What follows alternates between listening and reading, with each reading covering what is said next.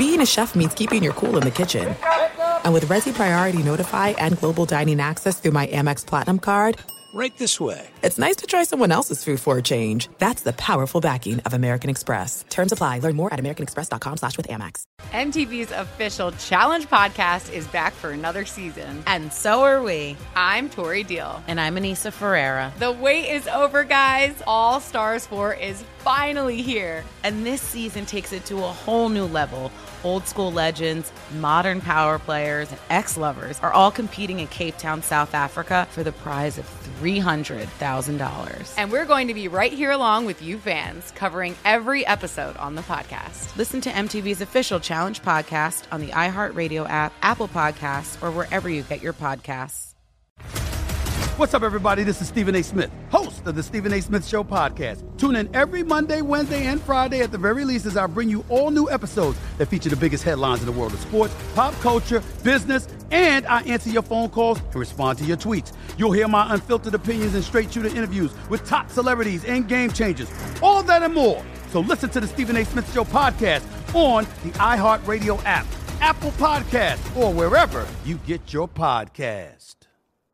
I'm Hannah Storm, and my new podcast, NBA DNA with Hannah Storm, chronicles my six decades in professional basketball. From growing up in the sport to becoming one of sports TV's first female broadcasters. Join me as I dig deep into the game's history, unearth some wild stories, and talk to my friends from the world of basketball, from Dr. J to Charles Barkley. It's been a wild ride, and now I get to take you with me. Listen to NBA DNA with Hannah Storm on the iHeartRadio app, Apple Podcasts, or wherever you get your podcasts. Walkie Talkies is a production of iHeartRadio and the College Athletes Network. Hey Mo! It ain't game day! It's game time! It ain't game day! It's game time! Hell yeah! Hell yeah! The spirit of the truth. The spirit of the truth. And this is what Angelo says. What does that mean? What is the spirit of? What do you mean by that? Okay, this okay, I like that question because the journey is is right on. Uh, but the embellishment in what we call when you embellish a moment or put composites in a moment, that means you're putting different characters that we can't explain. We have to put them all in one character. Then we have to embellish that moment to make the movie work. He says, that's the spirit of the truth, Rudy. It did happen, but it's not going to happen the way it happened. It's going to happen differently through my interpretation. That's the spirit of the truth. I said, gotcha. I'm on board with that. Me too. I'm on board now that I've heard it. So, Yeah. Yo, Walkie Talkies gang, welcome back into Walkie Talkies podcast here on the College Athletes Network, featured on iHeartRadio. I'm your host Noah Bono, and this is part two of WTZE 16 in our two-part series with the legend Rudy Ruettiger, and it's technically episode 19 of the podcast, which is awesome.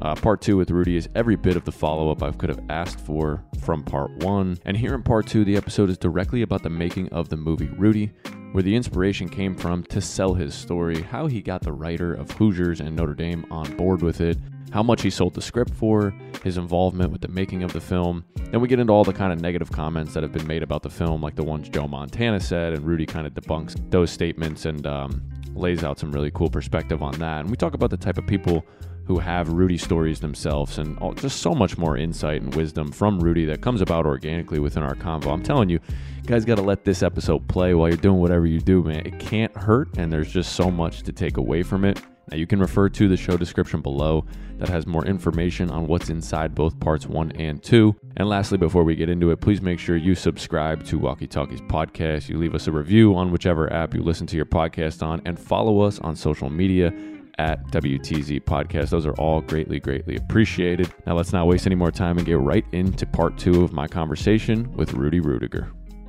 Rudy, can you hear me? Yeah, you're good. You good? Yeah, I'm good. I thought you forgot about me for a second. I did. I knew you did. But It's we're all right. here. We're here. Let's do this. Okay, yeah. So I want to pick up off uh, where we left off with the movie stuff uh, and kind of bleeding into that. So you graduate from Notre Dame. You're like, what, 27 years old by the time you graduate. And a few years later, you know, after selling some real estate and whatever else you were doing, you decide to sell your story as a feature film. So, what prompted you to do that, and where did the idea come from to sell your story? Well, that, that's a great question. In, in the, you know, the you never know where the uh, inspiration comes from, but there's a movie called Rocky, and because of Rocky, the thought was given to me in the Notre Dame locker room after the game. The, a sports writer came up to me and he basically said he's been covering Notre Dame football for 30 years. He's never felt or seen this reaction from the uh, from the fans. He said people don't even know you, but they still chanted your name. And then they you were carried off the field. You had no name on your jersey. Who are you? I said, "Well, I'm no one. I'm just a walk on." I said, uh, "My probably my friends start chanting Rudy because I was a boxer at Notre Dame and won the Bengal Bouts, and they chanted Rudy um, from the fans in the audience when I was a boxer because I was smaller and I beat the big guy, and they liked that. They liked the little guy beating the big guy.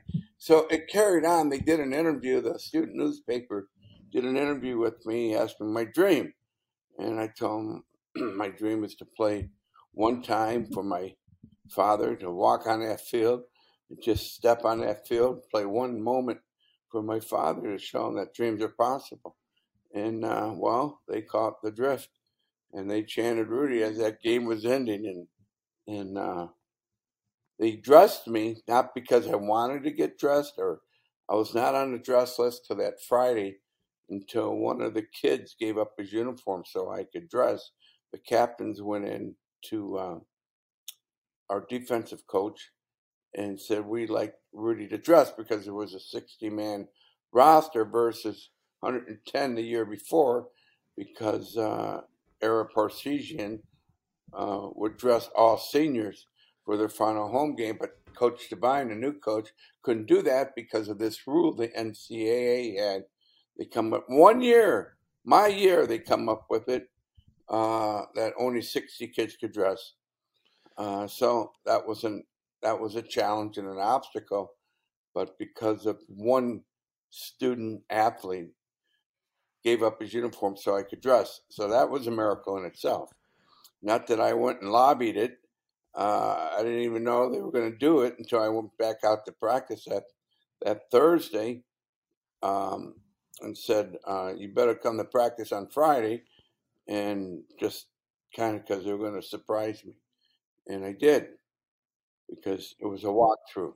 When you do a walkthrough, it's just preparation for the game, and that's when Coach Devine announced after uh, practice. There's a uh, call, we we go through what they call uh, a checklist and a, uh, anything changes, it's uh, uh, he gives the changes at that moment. So there is a change in the dress list.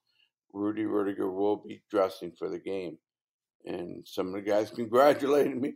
Other guys didn't say anything. So it was one of those moments to where I, I, I was excited, but some were, some weren't. It didn't matter to them, I guess, but it mattered to me and some other guys. Yeah. So that's that was the magic what that sports writer saw. He saw the magic in that stadium, how people reacted to the underdog type of kid. And he uh, said this only happens in Hollywood. That was a seed that was planted in my head until I saw the movie Rocky. And that's how it all started. So then where did the conversations kind of go to after that? Did so he put it in your head now, did someone make you an offer, or did you have to make a no. pitch first to someone in Hollywood? Well, what do you do when no one wants to see your movie or no one talks about it? You go out to Hollywood. Well, who? Well, wait, wait. Who were the who were the first couple people you're saying like no one wanted to see your movie? Like who were those? Who were those people? Oh, just kids, friends of mine. Okay. Family. Okay, you know. so so then you go out to Hollywood, and what happens? I I just ventured out there. I'm gonna go test it, right? And I went out there and I went to Carnegie Deli.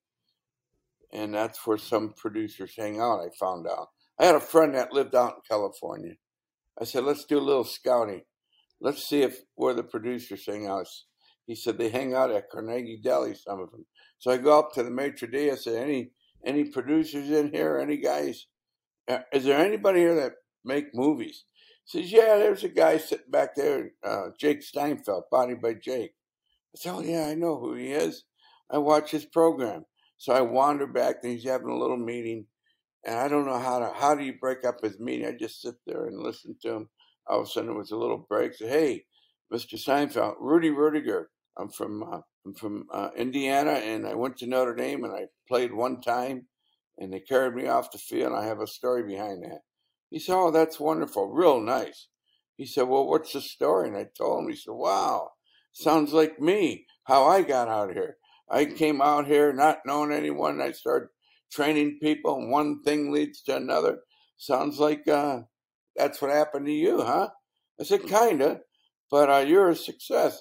There's a lot of, you know, he goes, Yeah, there was a lot of disappointment, a lot of hard work. I said, You think I have a story? He said, Oh, yeah, you have a good little story. He says, In fact, maybe you should go see my lawyer. Maybe we could do something. Well, they offered me 500 bucks and I politely declined. You know? Yeah. Yeah. Because I wanted to control it. But make a long story short, that was a positive. Right. But then the nonsense started happening. When I call nonsense, you meet a lot of people now thinking you had something. Now, there's a lot of people called wannabes, and you meet those guys. Now, you're not going to spend all the time out there. You only have so much time to spend out. So you come back to South Bend. I started looking up who at Notre Dame um, were in the movies or did movies. Um, there was a couple guys. I'm not going to mention their names, but they weren't interested at all. I mean, I mean, I tracked them down. They're not. They're not interested. I said, "Oh, okay." And and and and now think about this. And maybe if they were interested, it would never have been the movie. It would have been because it would have been about more about Notre Dame than about you know life. And uh, so uh, I always say the rejection was doing me a favor. At that time, I didn't know it was doing me a favor, but I was selling insurance at the time, and uh, I ended up in Washington D.C. for this. I was working for a company that I traveled for, and I went to car dealerships, set up, uh, help them set up some finance and insurance, and that's what we are in. And then I started talking to other people, and just friends, and they got, in fact, they liked the idea. These guys, so we, we would meet every Thursday, um, in a meeting and just talk about how a movie could be made. Well, I ended up uh, going back to South Bend, Indiana. My job transferred me back to South Bend, where Notre Dame is, and I was a manager of the region, and I had like maybe 26 car dealerships. So I had time on my hand, which meant I visited my, when I needed it. But I would, man, I would get my friends over and we would talk about making a movie. Then I would go out to uh, California, try to find more friends. Well, you attract some goofballs as you go, right? And I did. And but at least those guys kept me going, believe it or not. So there was one time, I don't know how this happened, but uh, I'm gonna. Uh, it's too long of a story to tell, so I'm gonna just cut it down. I wrote a script. My friend, my friend and I. It was kind of a just an idea. He he believed in the story, so let's write a script. So we did. It wasn't a. We didn't know how to write a movie script. It's like a story, and um, I had it sitting on top of my my desk where I was living in South Bend in my condo, and there was a kid at Notre Dame that got once came back to Notre Dame. He was a star in 1966, uh, and they beat Michigan State, and he was kind of like the hero of the game. Now he's back at Notre Dame as a graduate assistant. I said, "Wow, I want to go meet him. I love to meet that guy." And I went over to practice where he was. School just started, and uh, and I meet him after practice. This is really cutting through a lot of the years, but it's about five years into the deal. Um, Do you know what year we're in?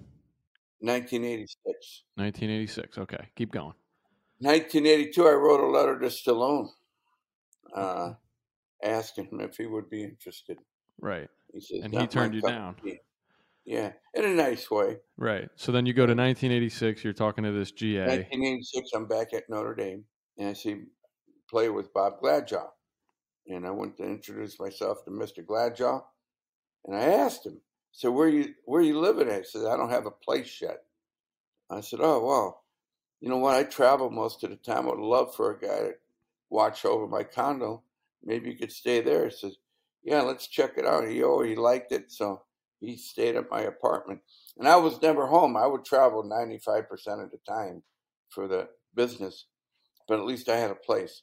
But make a long story short, his friend comes to town. He was a fullback at Notre Dame while he was playing. He had another friend that lived in Scranton. That's where he's from. He was a writer. His name was Jason Miller. He was a Pulitzer Prize writer. He was in the movie The Exorcist, and uh, he was a priest. And uh, I'll never forget uh, when I came back from my trip, Bob Gladieux said, "Hey, my, my friend likes your story." I said, well, "What story?" He said he read your read your little story. He liked it. He thinks uh, his buddy can write the movie on it. I said, Really? I said, Who's his buddy? I said, Jason Miller. I said, He's coming to a football game here and uh, I want you to meet him. I said, Oh, maybe we can go meet him where he lives. Where does he live at? Pennsylvania, Scranton. I said, I'm going there to meet him because I'm not going to wait for him if he's interested, right? And uh, so I fly out to Scranton. I meet Jason. We hit it off. We went to where he usually hangs out, a bar and he got his buddies there and he says, Tell your story, let's hear it. And I tell him everybody loved the story because they were big Notre Dame fans. They loved it. And one guy said, Jason, why don't you write it? He said, I would. But Jason had other issues uh, I'm not going to go into, but he never wrote it. But he had a ghostwriter that wrote all his scripts. He just he was just finishing the Isiah Thomas's story. And the ghostwriter said, Jason's not going to write your story. Let me write it. I said, okay. So I write all his scripts anyhow. He dictates a story and I write it. So that's fair. And I thought Jason was on board. He wasn't on board. And I found out Jason got upset with the guy who, tried to take the story from him. And but anyhow, just created a problem. But he did write a screenplay. Okay. And the guy was kind of a scammer in a way. He takes the screenplay after I asked him to find out that him and Jason went on board just to leave. I'm not part of this. It's not fair to Jason. And I said, why don't you just leave? And he takes off for California and he takes my movie, our movie script, takes my name off of it and puts his name on it and registers it with the Writers Guild. Now, this becomes a problem later on. I didn't know this. The first guy who registers movie script gets the rights to the movie. I had no idea that was the deal. Now, fast forward, I meet my final, I don't know, how could you say this? My final uh, opportunity to get the movie done. After, and I'm eight years into the deal. Notre Dame says, absolutely not. We're not interested. Please uh, don't talk about this movie again. Uh, Rudy, we'd love you, but we already have a movie called Knute Rockne, the All American.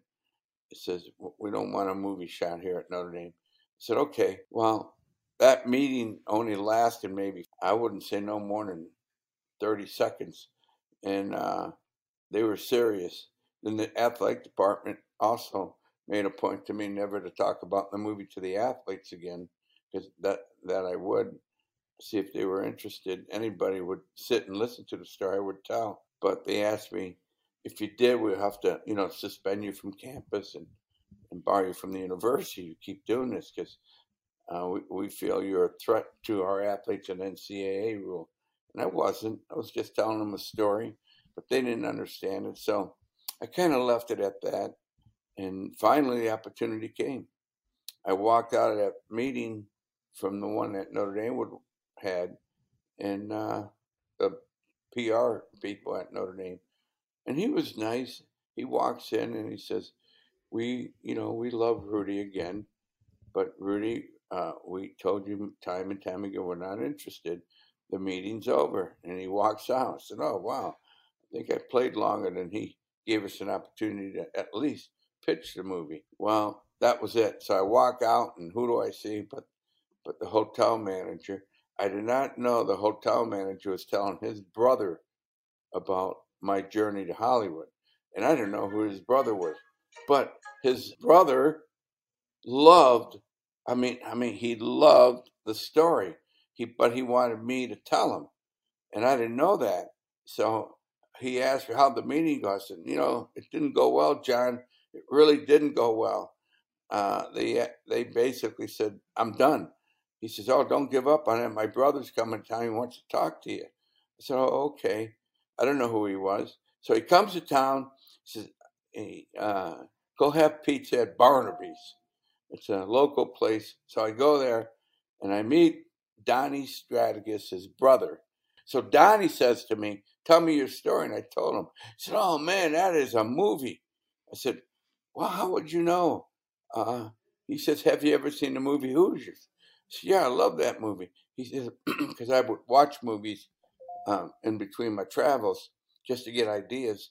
And he says, uh, You need to speak to Angelo, the guy who wrote Hoosiers. So, how do you know Angelo? So, we put Hoosiers together. His fraternity brother of mine, he and David and Angelo and I were fraternity. David directed Hoosiers, Angelo wrote Hoosiers, and I did the basketball coordination for it. I said, "Oh wow," because you never know who knows someone, and that was my kind of like my, I called second chance again, and um, I go out to meet Angelo, and Angelo, uh, for some reason, uh, didn't want to meet me, and he didn't show up for the meeting. But I already flew out to California. I already spent my money to go out there. And I need to speak to this guy. And a friend that is with me, the relationships I built in California, that I kept going out to visit uh, and pitch to people, he brought me to this restaurant where Angelo was going to meet me. And we sat there for three hours. And I was used to waiting anyhow because of insurance uh, people not showing up when they're supposed to show up. But make a long story short, I said, I'm going to go find him. He said, Are you nuts? I said, No.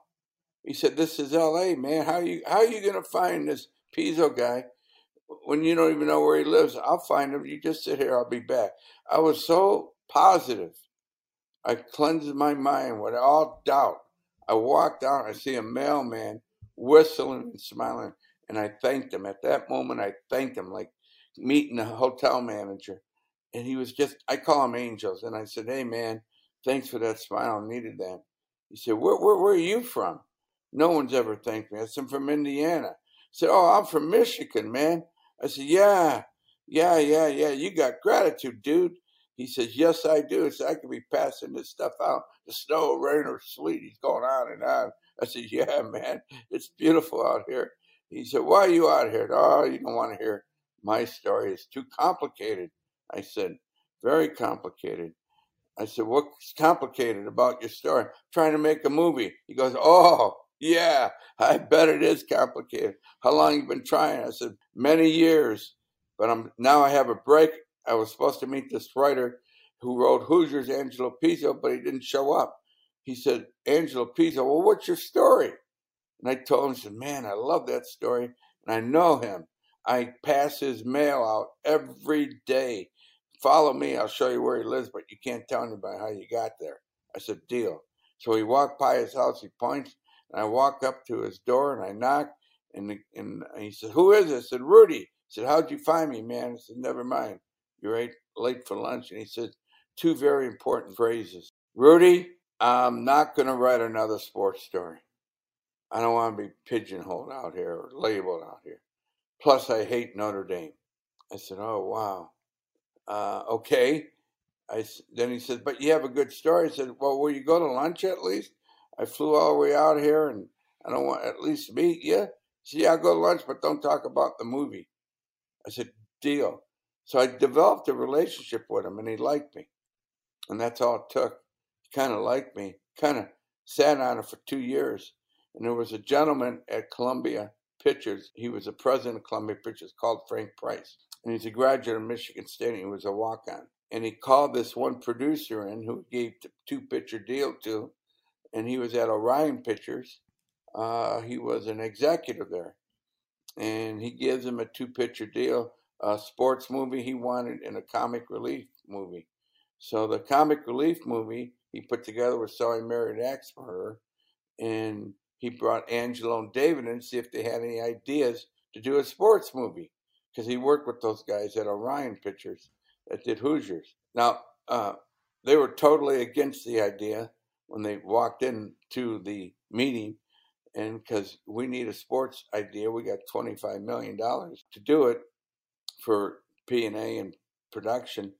And uh, David Anspaugh says to Angelo, yeah, there's a kid he met from Notre Dame that tracked him down, showed up at his house, trying to tell him a story about he wanted to play Notre Dame for his father, and he was a walk on, he was in the Navy, blah, blah, blah. He was an older kid, but he ended up playing, and uh, they carried him off the field. He graduated, and, and Frank Price leaned over the desk. He says, Write it, Angelo. You're commissioned to write it. And Angelo didn't turn down that opportunity, even though he hated Notre Dame. But when Angelo and them called me and told me the uh, the break that just came, I did not tell them about how Notre Dame felt about the idea of a movie, so I didn't tell them. But they wrote the script, got it approved. They were ready to go to shoot, and Frank Price gets fired, so the movie is dead. No more movie. I mean, we, we're all excited. We're all ready to kind of take the next step to go. I said, I needed courage to go talk to Notre Dame about it. But hey, that ended that deal when Frank Price got fired and the movie was dead. But Rob Fried, the producer, calls me. He said, Look, we have an idea. We want to fly you out here. We're going to go pitch this movie to our sister company called TriStar. And we're going to walk over there and you're coming with us and we're going to pitch this movie. What do you think? I said, I'm, I'm there. He says, Great. So, anyhow, it was a better conversation than that, but that's a short mm-hmm. uh, side of it. And uh, make a long story short, walked over, they approved it, and they're ready to go. They liked the movie. And believe it or not, I never told them about Notre Dame, so I had to tell them. Even though they approved, I said, well, they said, we got to set meetings up with Notre Dame to set the production because they want to start shooting this thing. And I said, oh, wow, Notre Dame really doesn't want this movie. He says, well, we're not going to shoot unless Notre Dame gets on board. Well, you got 48 hours to get them on board, Rudy. So I go back to South Bend.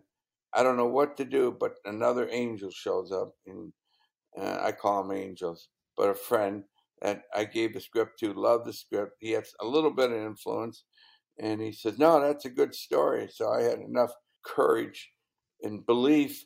He just gave me that little belief that I needed, and I walked over to Notre Dame, got a meeting with the head priest that was in charge of the university to uh, have a meeting with David and Angelo. And he took the meeting. And when they came to town that Monday, uh, in 20 minutes, we had the movie approved and ready to go. But the athletic department did not want this movie for some reason. They, they were not cooperative, but we didn't care. We still shot the movie around the football practice fields. The challenges we had was 60,000 people that we needed for a crowd to shoot the final scenes. But we also, David and Angelo and everyone had a script meeting, decided to bring the NFL films in to shoot football. And uh, that was the magic of that. And there was one other little thing. When I watched movies years ago, I saw a movie called Goonies. And um, Sean Astin was Mikey. And I followed his career. And I saw him in the movie Memphis Belle and that's how I got their attention to look at Sean to play the main part. And they did uh, regretfully look at him, but they liked him because they already casted Chris O'Donnell for the part because his dad was one of the executives at TriStar. But hey, they won, they got Sean. And the next thing we start casting. And remember Jason Miller? Uh, I promised Jason if he was a good guy, if we ever got this movie, made you would play Ara Parseghian, so I called him, got him on board. He played Ara. Uh, Jon Favreau and Vince Vaughn were at Second City. We went and casted them at Second City in Chicago, and they got on board. Lili Taylor got on board. Ned Beatty got on board. Jon Voight was supposed to play the priest, but his mother got real sick, so we had to pick up uh, um, Prosky, Robert Prosky. So the whole team started coming together and uh, Notre Dame approved, gave us production facilities, and the whole movie was shot in 30 days. And then Jerry Goldsmith, um, we couldn't afford him, but he took the music rights, and he scored that movie for no money, and he did very well with Rudy, the music, the soundtrack. So that was his payday. And he died two years after he scored the movie Rudy. So that was it. That's kind of like the journey. Man, the layers and details of that story to make the movie and the persistence from Rudy to make it all happen was really top tier. We're going to take a quick break here, but don't go anywhere because when we come back, Rudy gets into the money side of the movie, how much he sold it for, and working on set for the movie and with the actors, and so much more cool stuff about the movie. Rudy, remember to subscribe to the podcast and leave us a review during this quick break. Stick with us. We'll be right back. If you love sports and true crime, then there's a new podcast from executive producer Dan Patrick and hosted by me, Jay Harris, that you won't want to miss. Playing Dirty Sports Scandals. Each week, I'm squeezing the juiciest details from some of the biggest sports scandals ever. I'm talking Marcus Dixon, Olympic gymnastics, Cain Velasquez, salacious Super Bowl level scandals. Join me on the dark side of sports by listening to Playing Dirty Sports Scandals on the iHeartRadio app, Apple Podcasts, or wherever you get your podcasts. The Nikki Glazer Podcast. Her roast of Tom Brady stole the show. Now she's talking about it on the latest episode of the Nikki Glazer Podcast. I said, Tell Tom Brady that I'm the Tom Brady of roasting. Lots of people roasted the GOAT, but only Nikki is still being talked about. Every time I refresh my DMs, it's 14 blue check marks of people I didn't even know who knew me are writing like paragraphs to me. Hear that in all episodes of the Nikki Glazer Podcast on America's number one podcast network, iHeart. Open your free iHeart app and search the Nikki Glazer Podcast to start listening. MTV's official Challenge podcast is back for another season. And guess what? So are we. Just in case you forgot, I'm Tori Deal. I'm a six time finalist and a challenge champion. And I'm Aneesa Ferreira, and I've been gracing your screens for the last two decades. I am a veteran challenger and challenge all star. And speaking of all stars, All Stars 4 is finally here. I'm going to be honest, I literally thought this day was never going to come. Well, the challenge gods have answered our prayers, and we're going to be right here along with you fans covering every episode on the podcast. And this season takes it to a whole new level.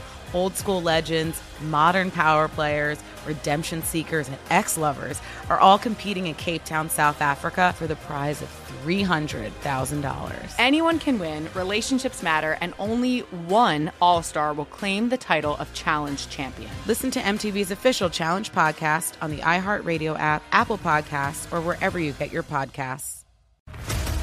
What's up, everybody? This is Stephen A. Smith. When I'm not at my day job, First Take, you can find me in my studio hosting the Stephen A. Smith Show podcast. Tune in every Monday, Wednesday, and Friday, at the very least, as I bring you all new episodes that feature the biggest headlines in the world of sports, pop culture, business, and politics. You'll hear my unfiltered opinions on those nauseating Cowboy fans, the chaos in Washington, D.C., and trending topics on social media, as well as my straight shooter interviews with top celebrities and game changers. And I occasionally give out love advice. Yes, it's true. If you want to know my true feelings about something, I'll give it to you straight. So listen to the Stephen A. Smith Show podcast on the iHeartRadio app, Apple Podcasts, or wherever you get your podcast. And we're back here on Walkie Talkies Podcast. Make sure you are subscribed and downloaded. Follow us on social medias at WTZ Podcast for video highlights of every episode. And let's bring back in Rudy Ruettiger. Yeah, so before we get into some of the the relationships you had with the Right. actors and the casting, let me rewind slightly to you said that for five hundred dollars was the initial initial offer, and you were you know you packed your bags and you said no. So when this does come together and you get this um, secondary production company on board, you get Notre Dame finally on board. What did and if you did at all, what did you end up selling it for? Like, did you sell your story? Like, how did that part of it you- work? and what happens is now they give you an offer for your rights. They actually gave me, I didn't know what was good, what was bad. I needed a lawyer, so I fought, because of a friend I knew who had relationships with some entertainment lawyers. I got to call them, and they, in fact, we got lucky on that. I called him, and uh, when he first answered the phone, he wasn't interested because he just thought, hey, you got a movie deal? Yeah, well, you send us a ten thousand dollar retainer. and We'll see what you have. I said, I don't have ten thousand dollars, sir. He says, uh, but the movie's at uh, TriStar Pictures. He says, uh, I said, will you do me a favor? Just call them and see, and and I'll give you a percentage of whatever you need. He said, yeah, that's fair. He called. Well, he was also a lawyer at Columbia Pictures at one time. He was an inside lawyer, so he knew who to call. He calls me back within ten minutes. Says, "We got a deal." He says, "He said, what do you want for the for your rights?" I said, "You figure that. I have no idea. I don't care."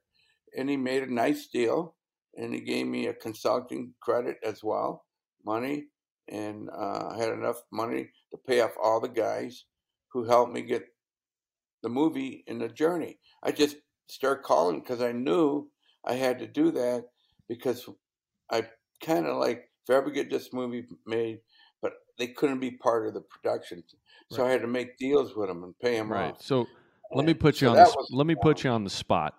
Are you willing Okay. to are you willing to ballpark the number that your lawyer negotiated? It was two hundred thousand. 200. Okay, and Yeah. and in Mhm. all of this aftermath of the movie, do you have any like royalties off of it? Like, is there any money that no, you, you still you collect sell from your it? rights, well, you, you, you get what you call net proceeds. Well, go figure that out. Net proceeds. They have creative accounting. Okay, break that down for us. It means uh, they record a lot of losses in the movie that maybe aren't really there. I don't know. But you're in a slush fund with other movies Cliffhanger, Sleepless in Seattle, Lucas Stock, Last Action Hero. They all raise this money. A lot of those movies lost money. So that went against your money. Uh, like, like we're all part of that. They, they get money to make movies, and Cliffhanger lost a lot of money. Uh, it didn't. It cost them a hundred and over a hundred million. That means you gotta you gotta make three hundred million to break even, and they didn't make. So They lost. But but so Rudy that's how you lose. Rudy the movie grossed about. I think I, I saw when it came out. It was 22 million. Yeah, it was twenty two million total. But when it came out, it was like sixty nine ranked in the box office. It didn't jump right when it came out, but it was No, they only put it in eight hundred theaters. right. But so well, hold on. So twenty two million, and you only see two hundred k. Is that is that it? It's your story. That's crazy. Well, that's what I didn't go out there to make money. You just went out That there for the storytelling. That was it. I was good. I just wanted to start. But look what it did for gave me a platform. It did. Now, so I so your motive was not money. Your motive was No, like it was not money because I I love this. I thought the story. If it was for money, it would never gotten made. right, right, because you would have had the wrong intentions. Yes. hmm So, okay, no royalties. You get these net proceeds. Now, money doesn't matter. It sets you up for what you started doing with motivational speaking. But before I hit on Mm-hmm. that, I want you to kind of talk about your role while they filmed the movie. How often were you on set? How much say do you have? You s- Yeah, I was kind of neat. It was kind of neat because I was with the. Uh, uh, first of all, I'm involved with every aspect of the movie. Um, let's say, let's go to wardrobe. Uh, they wanted to make sure we had the right clothing and the, the priests wore the right clothes. And the, the, and the football gear, we had to make sure we had the right unis. So I was involved in all that. Then, then the prop guy, we're involved with him, make sure we had the right stuff, and and uh, the art director, making sure we built the right set. I was involved with all of it. I was so busy at times, I, wasn't even around when they shot certain scenes because we were out doing the little things to make the next scene happen. So, but I was involved in the whole thing, and uh, and I like that. You work sixteen hours a day sometimes, uh, maybe eighteen. We shot scenes at midnight, you know, and uh, the lighting and that had to be. uh, Sometimes you sat around all day for the right lighting. So it was interesting uh, how it worked. Then we had to go to Chicago and just film the little kid playing in the field. Maybe five percent of the movie was shot in Chicago, while the rest of the movie was shot in South Bend. So we had to go scouting. I was on the scouting team too, looking for certain spots with the guys who scouted uh, So you- movie sets. you were kind of a, a producer slash director and you had a lot of you know free space to uh, I would say incorporate. I didn't want any. That's the other. I didn't want any titles either. Um, no titles, but you you No. had your own creative space to kind of like Yes, you know operate. that's because I left them alone, hmm and I didn't push any idea on them Right. because I gave them the freedom, and they liked that. And when they needed me, they asked me, Right. Rudy, what do you think? And that's the only time I interacted That's cool. because to, to me, it was the interpretation of them, not me. Right. because I saw the story a little different than how they saw it. They saw the movie, how they would see it, the interpretation, how the movie would work. Mhm. And that's one of the, uh, when I first met the writer, he says, I will interpret your story that will make a movie. Uh, so you may not recognize certain moments or yourself. I said, it's not about me anyhow. It's about the message. It's just good. We're on the same page. It's about the message. Yeah, I love that. So, Mhm. How much interaction did you have with the actor who played you, Sean Astin? You said you kind of had been eyeing his career. Yeah, a lot. We had a lot of interaction. Yeah, we just kind of like hung around and I made sure he got trained right physically, hmm made sure he knew football moves, and uh, it was kind. And he met a young lady out of Indiana. They ended up getting married. So Sean was important. He was a good kid. His mother was Patty Duke, and he was very grounded. And uh, he had some issues uh, with his uh, youth as a young actor. His mother was uh, Patty Duke had issues, and he had to go through those challenges. But she became a beautiful person towards the end of her life. She changed. She met another guy. His stepdad is Sean John Astin, and his real dad lives here in Vegas. So it was kind of one of those situations I didn't know about. But when he told me his story, I understood he understood the struggles of a large family and some of the conflict you go through. So he was the right guy. Yeah, for sure. And did you know when you were, you know, putting this all together and you went on that eight year journey to just get this script sold, to get this thing written and mm-hmm. filmed? Did you know or did you think that it could slash would end up being this big? What were your No. what was your expectation? You can't. You, there's no expectation. That's the other thing. Don't put expectations on this because it just, you know, just get it done, and and, and hopefully people will connect to it, and let, you know, you kind of let go and let God do the rest of the work. That's my my feeling. Uh, that I had faith. I'm a man of faith, so I'm not. I'm not going to be preachy or Yeah. tell you scriptures. I just believed in, in that feeling. And you know what? And when Marc Platt, the president of TriStar, says, you know, Rudy, he showed me all the movies he's ever been involved in. Said, look, we're not going to put a lot of money into your movie as far as promoting it, but we're going to put you in 800 some theaters. But I promise you, I'll make a commit. Your movie will last longer than Cliffhanger. Look who's talking now, Last Action Hero. Uh, I'm telling you, it's gonna because we love the message, but we get, you know what? Our job is to get Oscars for some of these guys, like Tom Hanks and Mhm. all these guys. So I get it, I get it, it you know. But uh, you keep promoting the story, and and we'll put it out there and see where it goes. I believe that, and that's what happened. And and you've been quoted numerous times saying that the film Rudy is 92% true. So I want The, to the spirit of the truth, the spirit of the truth, and this is what Angelo says. What does that mean? What is the spirit of what do you mean by that? Okay, this, okay, I like that question because the journey is is right on, uh, but the embellishment in what we call when you embellish a moment or put composites in a moment, that means you're putting different characters that we can't explain. We have to put them all in one character. Then we have to embellish that moment to make the movie work. He says, that's the spirit of the truth, Rudy. It did happen, but it's not going to happen the way it happened. It's going to happen differently through my interpretation. That's the spirit of the truth. I said, gotcha. I'm on board with that. Me too. I'm on board now that I've heard it. So Yeah.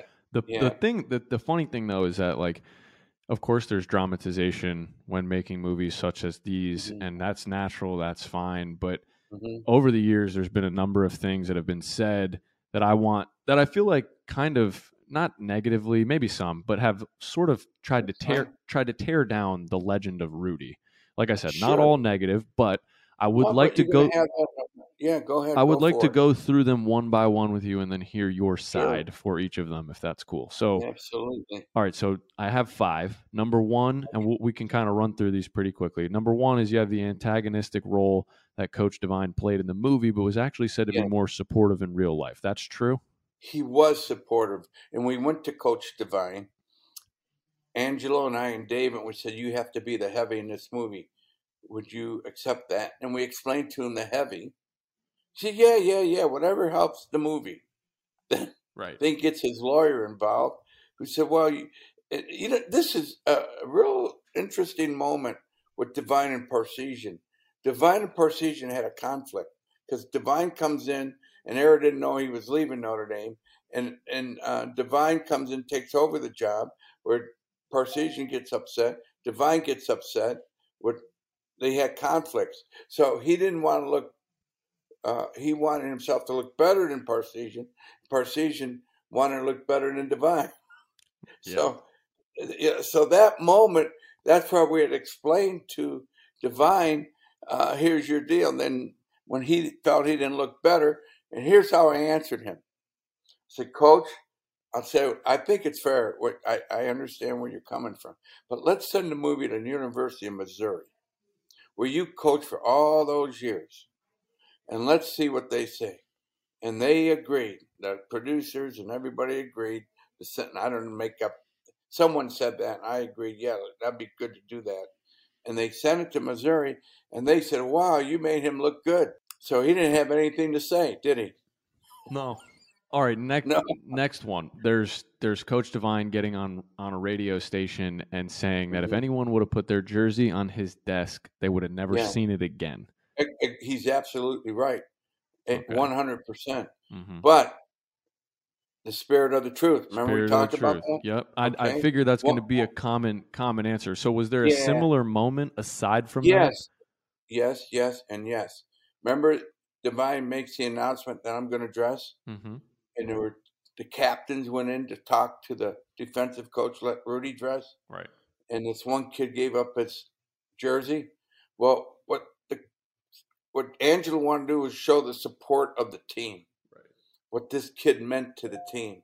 So Mhm. that's the spirit of the truth. Okay, cool. I love that. So then the last couple, they're kind of uh, coupled together, is there's a Mm-hmm. few sort of bashful statements from someone you mentioned before, Joe Montana, who was a freshman Yes. at Notre Dame your your Yes. Mm-hmm. senior season. And for the listeners who don't know, I'm just going to run through a couple of them so that they are familiar. He kind of Mm-hmm. downplayed the moment and he said three different things. One was that they kind of just picked you up and carried you off as a joke. The second one was he said the crowd wasn't chanting, and the third one was he said that no one threw in their jerseys. So why would he make comments would he like say that? Yeah, why would he do that? Why would he Well, feel the need? Let, us address each point. Okay. Joe Montana was a prankster at Notre Dame. So You said he was a he- prankster? a prankster. He liked to pull jokes. So that's why he said it. Uh, everything was a joke to him, something like that, because he didn't understand the background of this kid, this walk on. So it's kind of a joke to him that the kids would come out and carry him off the field. He wasn't even at that game, by the way. where was Uh, where was he? he? was injured. True Oh. story. He was injured. He didn't dress for that game, and uh, so I don't know where he come up with the crowd didn't cheer. He wasn't even there.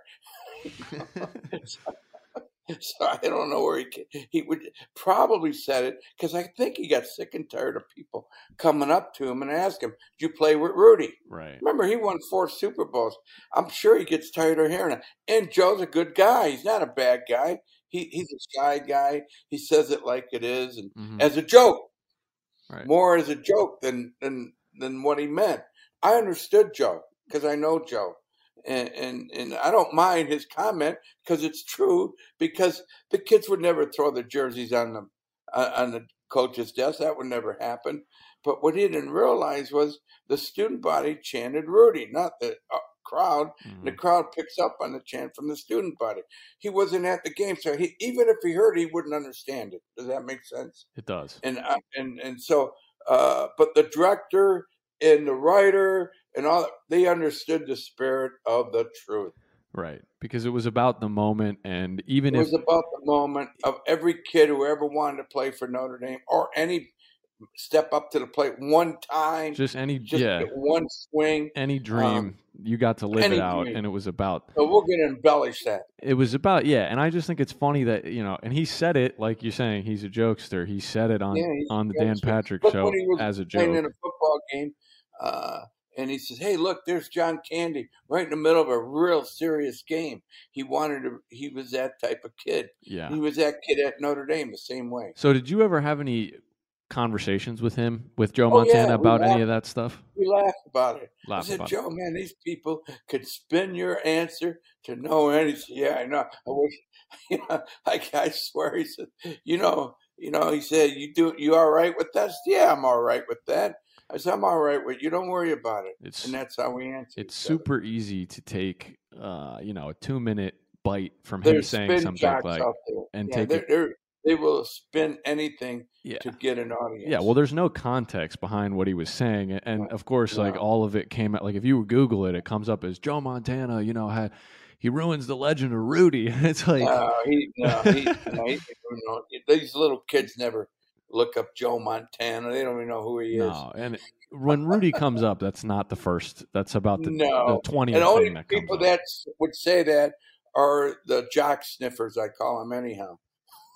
What do you and who are those guys? Guys who lived through other athletes. Okay, yeah, and I'm sure you've You dealt know, with your fair share of Yeah. that. So oh, I get a lot of those. They call me a poser. They call, yeah, you didn't do anything. You know, I was at here. I'm at Notre Dame. Charlie Weis was a coach at Notre Dame, right?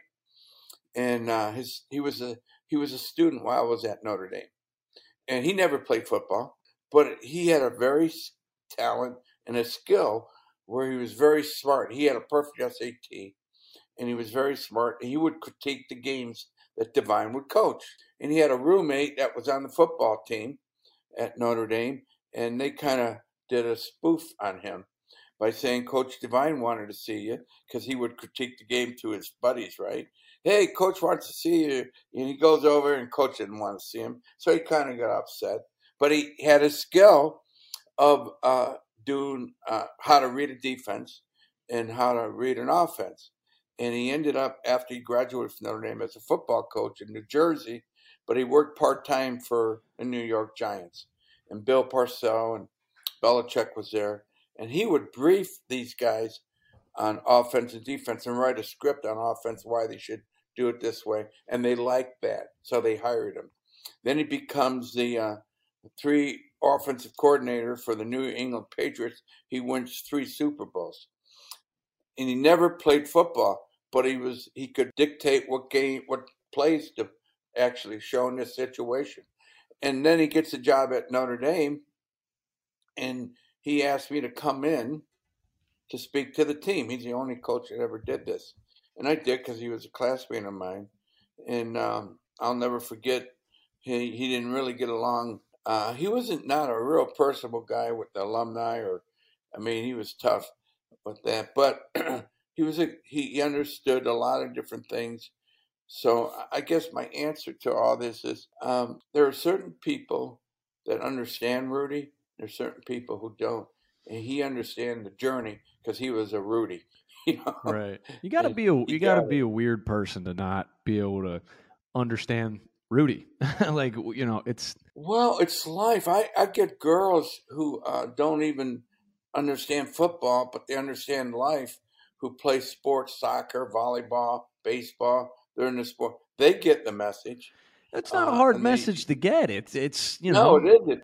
But I say to you, the the wannabes, the jock sniffers, I call them, and they are the armchair quarterbacks, you know, because they're criticize everything you do. They criticize Tom Brady. Right. Come on. Well, no. Speaking You of know? speaking of criticism, that was the last part of some of the Yeah. the things I wanted you to debunk. Is what do you say from the jock sniffers, or to the jock sniffers who say, "Well, Rudy was off sides on the play that he sacked George Georgia yeah, Tech's that's cool, quarterback." yeah.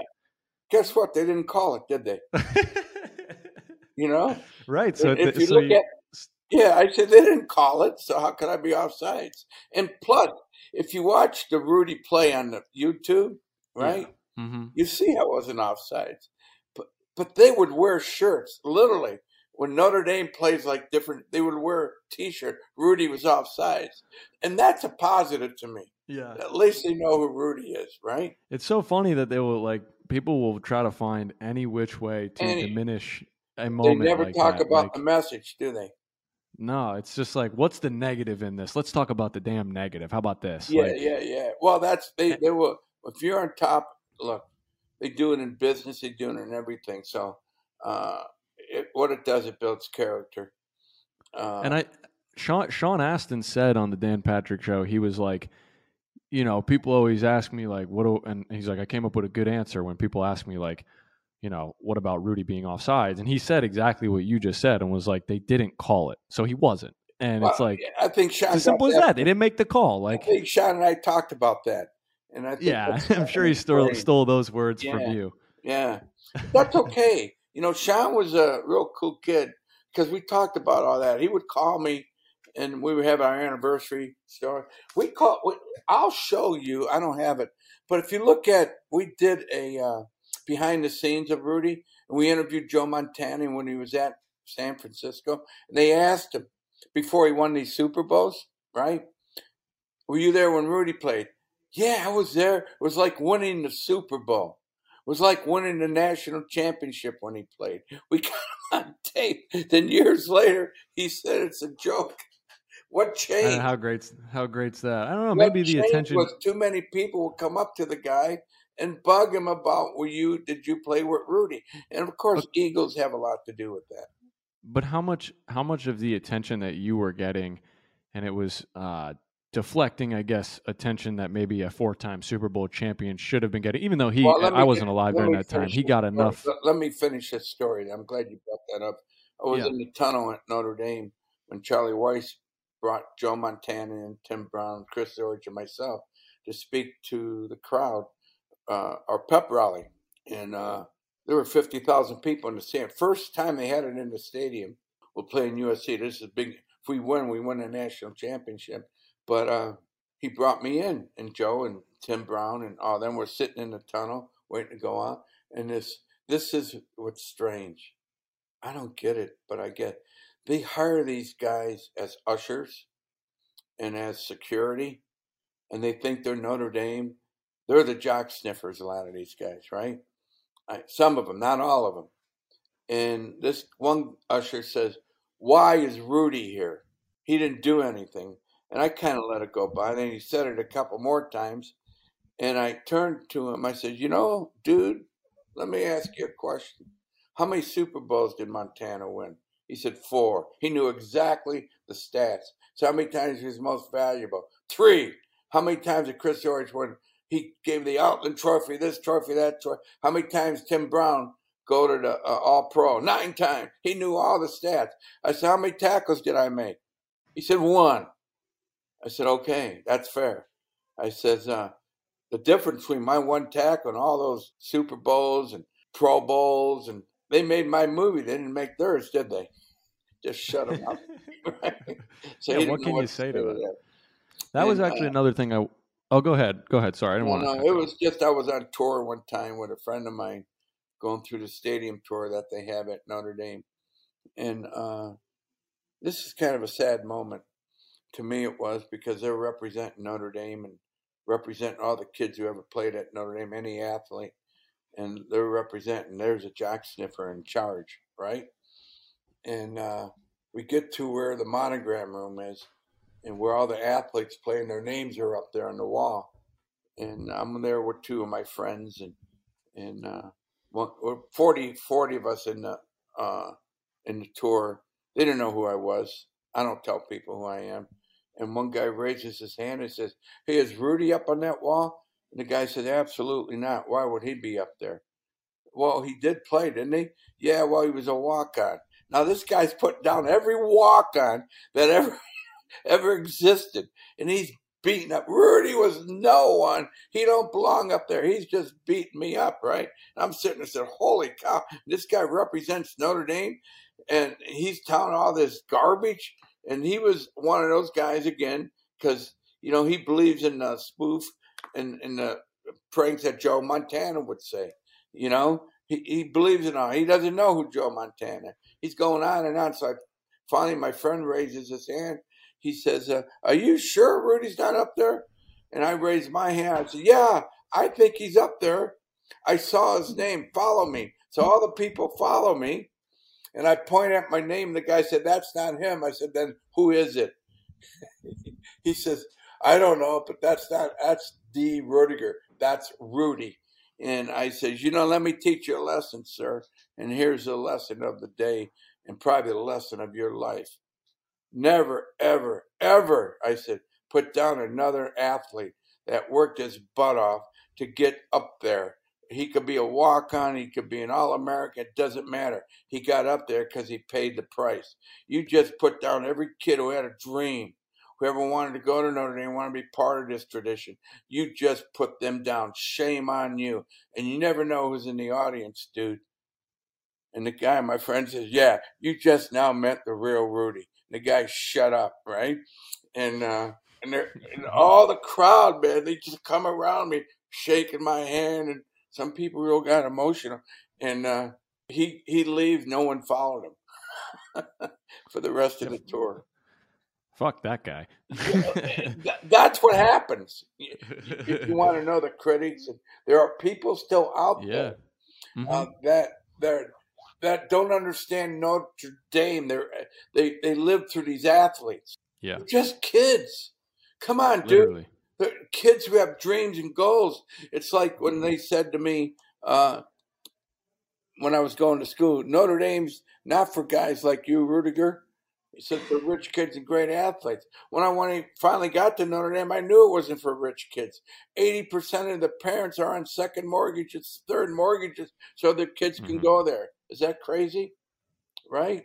It's funny you bring that up because I was going to ask you about in 2012 the the moment that Rudy was just referring to for all the listeners who are confused is uh, in 2012 Notre Dame football celebrated its 125th anniversary and Joe Montana, Jerome Bettis, Tim Brown, and Rudy Ruettiger were the ones that got to be a part of that small group that spoke to the Notre Dame football community. And that's what that's the moment you're referring to. So in that moment, I was going to ask you what it was like to be a part of that group and how special that moment was for you. But then again, what you already just answered was how you respond to negative people like that Mhm. who are asking like, "Oh, well why is Rudy up there? Why is Rudy talking?" Right. Like, you know, cuz that that obviously exists. But that moment had to be great for you because sure, you only had 20 seconds 27 seconds of glory, but they made the movie about you. They didn't make the movie about 27 years to play 27 seconds. How many people Right. have given up? I had to get there academically first. That was the challenge. Now, let me read you something. I'm at Notre Dame six months ago speaking, right? And I see a mother and a young boy in the restaurant right before I was going to speak. It didn't look like a very happy conversation. She looked stressed out. Wait, Rudy, we I think we talked about this in part 1, right? The kid Did and then we? he ended up getting back. Oh yeah, yeah. But I guess what I'm going back to, and because we did do that story, I want to tie that in what we're doing here now. With that, Yeah, for sure. Go ahead. you know, you tie it in because this kid grew up with Rudy, the Mhm. movie. Now you're going to take this moment away from this mother and this child or this young boy. You gave him hope by telling him, "Hey, I'm Rudy. I could help you. Here's what you need to do." Now that's better than that usher saying, "What did Rudy do?" I just Right. helped the kid get back to Notre Dame because he believed that you know you got to go back and fight for what you believe in.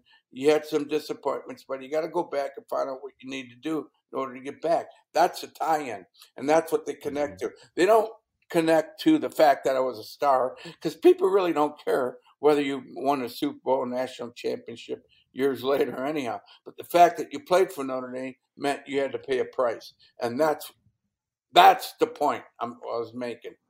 Right. And and and you want the and rightfully deserve and have earned the respect for paying that price. Correct. Uh, I don't look for that, and I but at, at one at one point you you know when that usher disrespected you and Yeah. the work you put in your statement to him was like you know you just disrespected every athlete who ever every kid in who had a dream. Every kid who had a dream so Yeah. it, to a certain extent like the disrespect that came off and him not even knowing that he was disrespecting you right to your face he didn't even know you were there Right. um that always stings I, I don't think anybody likes to be you know Oh, I, disrespected. you know, it's interesting. You become callous to that, but you love to put those people in their place. You know, when i when I speak, uh, I have a. I always there's when I speak to corporate America, ninety percent of the people have seen the movie Rudy. At least nine. There may be ten percent that haven't. But there are guys out there who ask the question, "Were you carried off?" You know, and I because they still don't want to believe that you were carried off, but they saw the movie. I s and that's why we did the documentary Rudy Ruettiger the Walk On to show the actual carry off and show the actual kids players who were involved with with that moment that gave up their uniform so I could play. So that's I so I said I referred to the documentary. Go watch the documentary, and you answer then your questions will be answered. Whether I was carried off or not doesn't matter, sir. It's the message uh, Right, of, the of that moment is more important than whether I was carried off or not. And that's how What- I disarm that. Yeah, no, and that's that's the best way. I love the spirit of the truth thing. I think that'll stick with a lot of people who have maybe wavered in their, well, Rudy wasn't really true. I think that it, it just it Doesn't matter, solidifies right? what you're saying. It just Yeah. it hones in on the importance of what was being shown, and that is the the message and the idea that like you can achieve anything you put your mind to, and you know the proof is in the pudding with with your story. All right, walkie talkies gang. Last quick break coming up here, but when we come back, Rudy touches on his defining moment. He hits on the things that changed in his life over the last 30 years as more and more generations have seen the movie Rudy. Talks about his top five sports movies. I ask him a little bit about Lou Holtz and Brian Kelly, what a true walk on is. It's all coming up in the home stretch of part two, so stick with us. We'll be right back. If you love sports and true crime, then there's a new podcast from executive producer Dan Patrick and hosted by me, Jay Harris, that you won't want to miss. Playing Dirty Sports Scandals. Each week, I'm squeezing the juiciest details from some of the biggest sports scandals ever. I'm talking Marcus Dixon, Olympic gymnastics, Cain Velasquez, salacious Super Bowl level scandals. Join me on the dark side of sports by listening to Playing Dirty Sports Scandals on the iHeartRadio app, Apple Podcasts, or wherever you get your podcasts. MTV's official Challenge podcast is back for another season. And guess what? So are we. Just in case you forgot, I'm Tori Deal. I'm a six time finalist and a challenge champion. And I'm Aneesa Ferreira, and I've been gracing your screens for the last two decades. I am a veteran challenger and challenge all star. And speaking of All Stars, All Stars 4 is finally here. I'm going to be honest, I literally thought this day was never going to come. Well, the challenge gods have answered our prayers, and we're going to be right here along with you fans covering every episode on the podcast. And this season takes it to a whole new level. Old school legends, modern power players, redemption seekers, and ex lovers are all competing in Cape Town, South Africa for the prize of $300,000. Anyone can win, relationships matter, and only one All Star will claim the title of Challenge Champion. Listen to MTV's official Challenge podcast on the iHeartRadio app, Apple Podcasts, or wherever you get your podcasts. The Nikki Glazer Podcast. Her roast of Tom Brady stole the show. Now she's talking about it on the latest episode of the Nikki Glazer podcast. I said, tell Tom Brady that I'm the Tom Brady of roasting. Lots of people roasted the GOAT, but only Nikki is still being talked about. Every time I refresh my DMs, it's 14 blue check marks of people I didn't even know who knew me are writing like paragraphs to me. Hear that in all episodes of the Nikki Glazer podcast on America's number one podcast network, iHeart. Open your free iHeart app and search the Nikki Glazer podcast to start listening. What's up, everybody? This is Stephen A. Smith. When I'm not at my day job, First Take, you can find me in my studio hosting the Stephen A. Smith Show podcast. Tune in every Monday, Wednesday, and Friday, at the very least, as I bring you all new episodes that feature the biggest headlines in the world of sports, pop culture, business, and politics. You'll hear my unfiltered opinions on those nauseating Cowboy fans, the chaos in Washington, D.C., and trending topics on social media, as well as my straight shooter interviews with top celebrities and game changers. And I occasionally give out love advice. Yes, it's true. If you want to know my true feelings about something, I'll give it to you straight. So listen to the Stephen A. Smith Show podcast on the iHeartRadio app, Apple Podcasts, or wherever you get your podcast. And we're back on Walkie Talkies podcast on the home stretch of part two with Rudy Ruettiger. Make sure you are subscribed and downloaded. Follow us on social medias at WTZ Podcast for video highlights of every episode. And let's bring back in Rudy Ruettiger. What What do you think changed in your life as the movie came out and then years passed and more and more generations saw it and also fell in love with it? How has your life continued to change over these last thirty plus years since the original release of the original release of the movie? Boy, that's a great question, but it, it, it got me to the point of of you only live for a short period of time, and you have uh, so many moments and so many opportunities you have to capture, work for them. Uh, don't take life for granted. Don't take a risk with your life. Take a risk with your dream. Um, all those little things made sense. Uh, you're gonna fall in love, fall out of love. You're gonna get married. You're gonna get divorced. You're gonna have issues. You're gonna make some bad choices, but you're gonna make mistakes. Don't don't make yourself bad because you made a mistake. Just correct it and move forward. I don't care what it is, and just show a lot of a lot of compassion and love. But don't get involved with goofy people that gives you goofy thoughts. And that's what's changed. I hang around dreamers, and I hang around guys who are positive, and that changed my life. Uh, I don't hang around any why guys. Uh, let we hang around. Let's do it type of guy. You know, makes a big Right. difference. So it's about who you, you know, there's always those cliches that run around who you surround yourself with. And it's like, I, you always see these, or I always see these quotes on social media that are like, you, you know, the five people you surround yourself with the most are the people that you are going to end up being like or doing similar yeah. things. Like if you hang out with five guys who love to do coke and party, you're probably going to do a lot of coke and party hard. So if you hang out with guys who read investment books and you know are working 16 hour days for Morgan Stanley, you're probably you know in that space. So I think it's cool that you know someone who's done what you have done has is able to just like bring it right back to that. Is like I just started surrounding myself with better people. and you know you and you're going to go through your moments of you don't know who the better people are sometimes too because you because your self-esteem is low so uh, and people make you feel inferior and you're going to find out that's not the guy you want to be around anyhow makes you feel bad because Right. they don't feel good about themselves so you have to recognize that not that you get mad at them you just quit asking them for advice and you find out the guys who help you the most are the guys who want you to succeed they're not selfish. You got to become selfless. Uh, I just had a great conversation with Dallas Page. Uh, he wrestled professional wrestling, and he becomes very selfless in his life. And he was very selfish at first, but he learned by helping people makes him feel better instead of helping himself. Yeah, yeah, being a giver. Yeah. Um, which you've touched on multiple times during part one and part two of just your ability and, and your likeness to give and give back, and that's what you wanted to do with this movie. So, what would you say, like throughout all of this?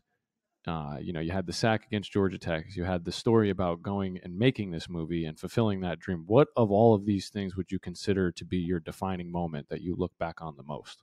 the spirituality of Notre Dame that, that they cleanse all the doubt from your mind, and uh, it wasn't about academics or football. It was about a space that you felt very good and powerful, and that you could be anybody you want to be. And I and I fought for that feeling, and because it was about academics, I would have failed.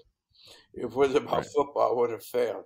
It was about contributing to something you felt good about, and you didn't have to be the best to be that. Uh, you didn't have to be the best looking or the smartest, as long as you contributed and helped people. And I think that was a defining moment when I first stepped on campus and felt that feeling. It's so funny too, because like for someone who, when you were at Notre Dame, was not being helped by really anybody, you No. still had that mentality of like, how can I help? because I was in the Navy, and in the Navy, I learned a very important point of how you succeed collaboration. And if you show that energy, you attract the right people. I attracted my tutor the minute I walked into St. Joe Hall, where I live as a Holy Cross student, and he became my tutor. He's a federal judge today. Um, Wow. He's a very successful man, a very a good man, and he helped me academically, showed me how to study, showed me what to read. So if it wasn't for him, I wouldn't be here.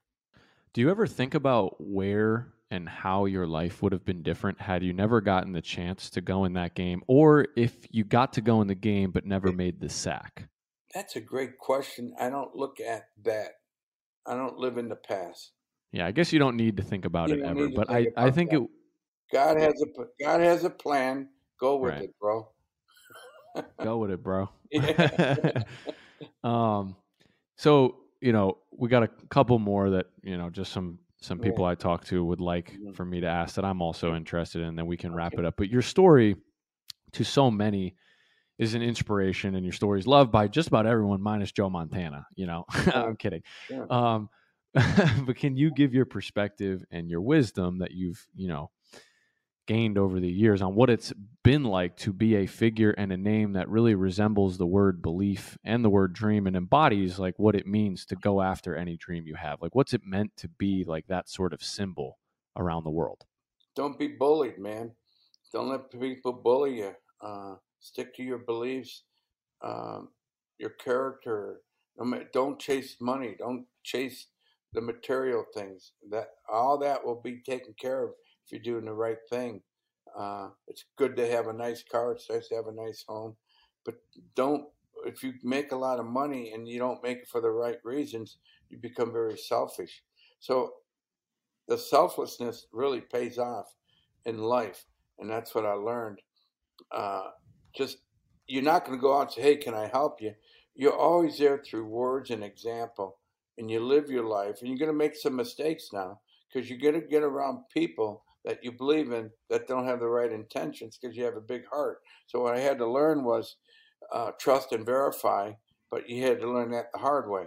And I've learned that the hard way, trust me. But I also learned to forgive those people who did that to me. And I say, I don't hold any anything against people. Uh, I just there's a lesson learned, and I'm not going to get into that. But you do through whether it's a marriage or whether it's a business opportunity, or you still love the people and forgive them. yeah that's awesome that that's Mhm. that's great it, it really resonates um so a couple let's keep it lighthearted a couple fun quick hitters and we'll and then we'll get out of here Okay. how did you how did you feel about brian kelly leaving to go to lsu did you have any feeling about that good for Brian Kelly. Uh, he deserves it, um, and he should have that opportunity. Um, he did his job at Notre Dame. He became the most winningest coach at Notre Dame, so he he deserved that next level. Why shouldn't he? He had a Yeah. hundred million reasons to do it. let's um let's make the Notre Dame fans feel good though. Did you ever see those videos of him when he got to LSU and all of a sudden he had a country accent? What well, he was just kind of fit in. I get it. I get it. But what the hell is that? Come on, you, like you, you Well, know, you heard the guy right. He- interview a look, thousand times, and and Yeah, you- well, he, he was just maybe trying to have fun. You don't know that moment, but they spun that moment. He's Yeah. probably having fun, like I have fun with the audience when I talk to my audience. I may Right. have uh, something that they would laugh about, or you know, I, I think it was a spin.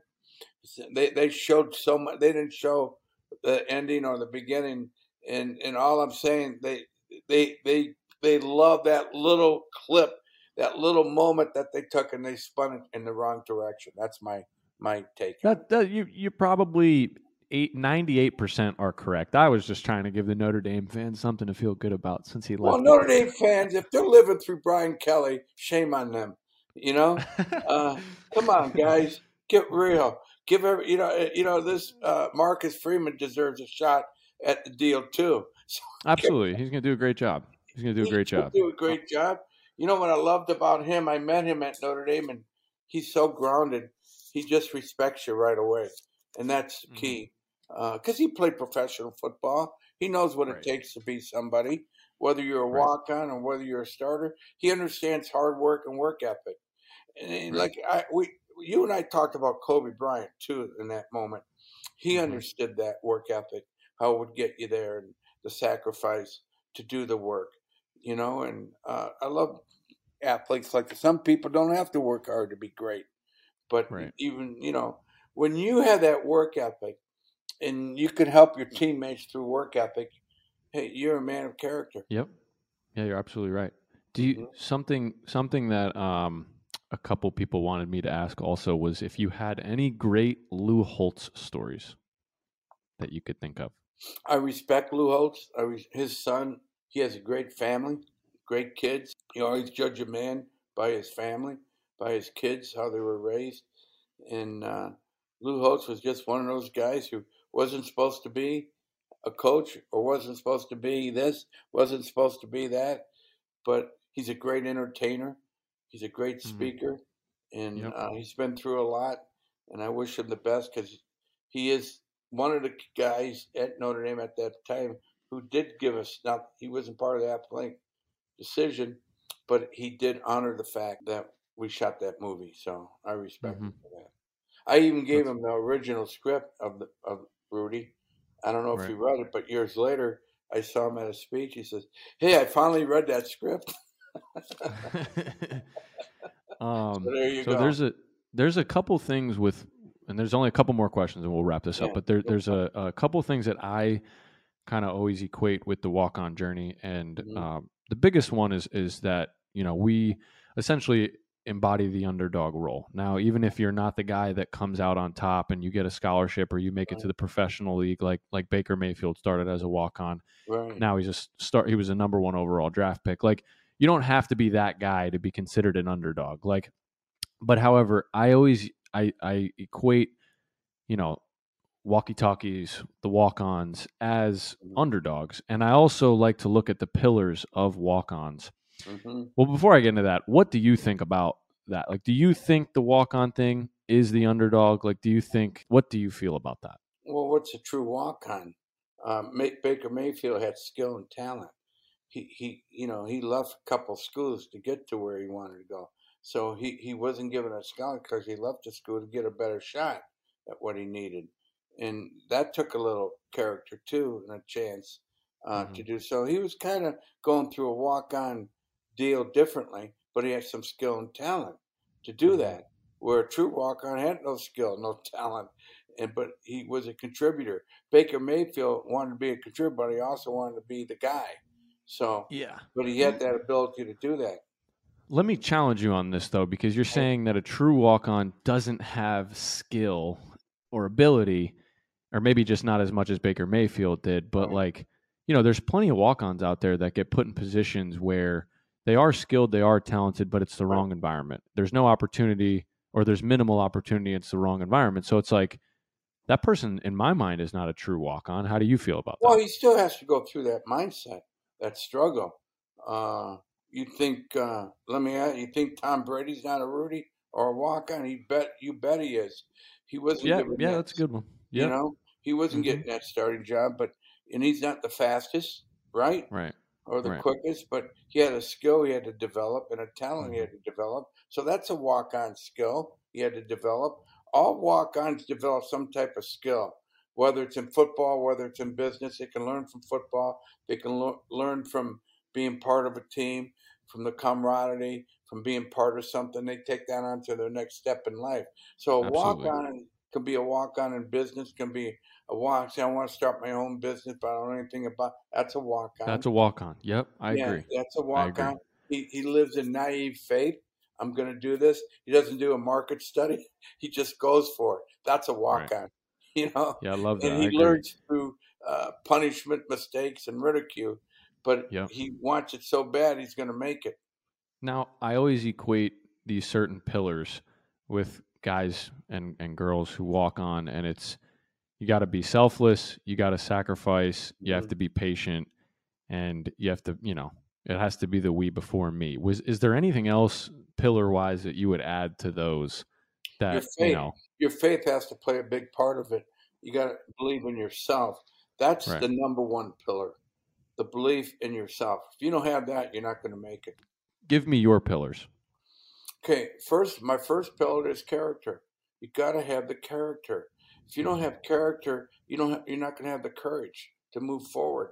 What character is? You're doing things that no one else wants to do, and you're doing things that other people aren't doing, but you're not telling people, look what I'm doing. You're just doing it. Like for an example, uh, you're going out doing more sit-ups or more push-ups, or you're going to run, or you're going to study more, or why other guys don't have to study as much as you. You got to develop some character, have courage to do that, and a commitment to do that.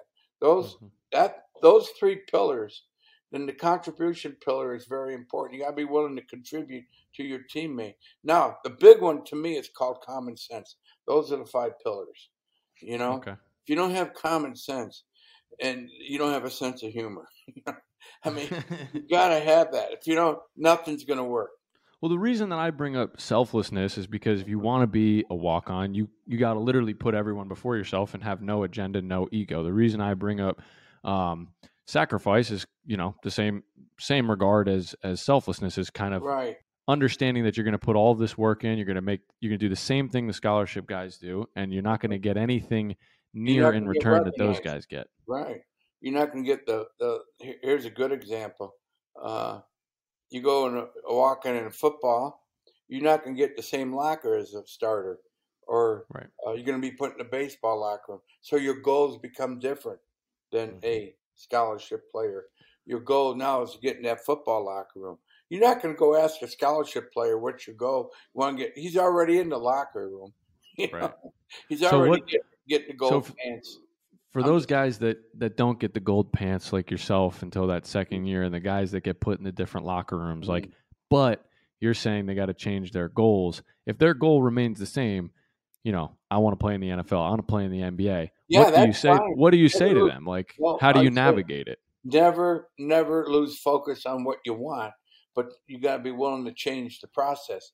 The process changes. So, what are you doing to change that process and make it make it better so you can get better? Uh, Get better each day. Get some, do something better each day. Here, you know, like today, I was uh, I went early uh, to work out, and um, I said I'm gonna do my I'm gonna I'm gonna do better than I did yesterday. So I swam two more laps than I did yesterday. To me, that's a great moment for me. And tomorrow I need better than so I'm gonna do maybe extra. I'm just saying that's how you do it. You don't do it all at once. You do it in mm-hmm. little bites, and all of a sudden you're doing it all at once. Right. Right. Okay. Last last little funny one for you. Okay. If if Rudy is the answer, that's great. But I want a second answer on top of that. What is your opinion the best sports movie ever? Rocky. It's Rocky. Okay. Rocky. Which which one? Do you have a Rocky, Rocky number? one. Rocky There are one. so many lessons in Rocky One. You watch it. It's kind of like that's why I connected to. it. That's my life. mm-hmm. What he's go, he's given a second chance. You know, he's just a nobody, but he's got this. But now he gets this, and he starts working hard, working hard, working hard. No one believes in him. He finds a girlfriend. He finds little things like a turtle and a dog, and uh, you know, and the boy is. But it's so awesome. Mhm. Rocky is incredible. It's a great answer. How many? Uh, if you had to unbiasedly answer this, where do you rank Rudy on the list of best sports movies? Is it top ten? Is it top five? Is it top three? Well, Rudy's always in the top three, so I'm happy with that. All right. So if you got Rocky one and Rudy two or three, what's your third one? Remember the Titans? Oh, it's a great Uh, list. Yeah. It's a great list. Hoosiers, um, Field of Dreams, I loved. Um, All right, that's your top five then, because now we're Yeah. now we're. I mean, you get. I won't make you put them in order, but yeah, those are all fantastic movies. Man, Rudy Ruettiger, uh, to one of the most legendary walk-ons of all time, and most certainly the most beloved walk-on of all time. I just want to thank you for being a part of the Walkie Talkies gang and Walkie Talkies podcast and sharing your story and just, I mean, that you've shared a million times, but just giving me the opportunity to interview you and talk about this and hear your perspective and stuff on walk-ons back then and now and you know your journey with getting this movie made and, and just the whole thing I, I couldn't be more grateful for you coming on this show and uh, you know giving me this moment and and the show this moment so thank you so much i appreciate it no, you're a big winner. You're a true champion. You're going to do well. So good luck to you, and God bless you, my brother. That's a wrap for part two with Rudy. What an honor, man. What a great guy. Just what an honor to have Rudy Ruettiger part of the Walkie Talkies gang. As I release this part two with Rudy on September 8th, That's five days shy of when I released the very first Walkie Talkies podcast episode last year in 2021. And to see the growth and direction of the show in just just a year, and now being with iHeart and the College Athletes Network, and talking with the ultimate walk-on, like Rudy Ruettiger, and even all the other guests that have you know been kind enough to come on the show. Um, just a special moment for WTZ as we near that one-year mark. Uh, I just want to say thank you to everyone that's been listening and supporting and subscribing. Please keep sharing and passing along these amazing walk-on messages for more and more to hear because there's so much good stuff for people to take away from it. So I appreciate that. There'll be no podcast next week, but we'll tie in episode 20 nicely the following week with another great guest, and I'm not going to tell you who it is. And I will see you all then.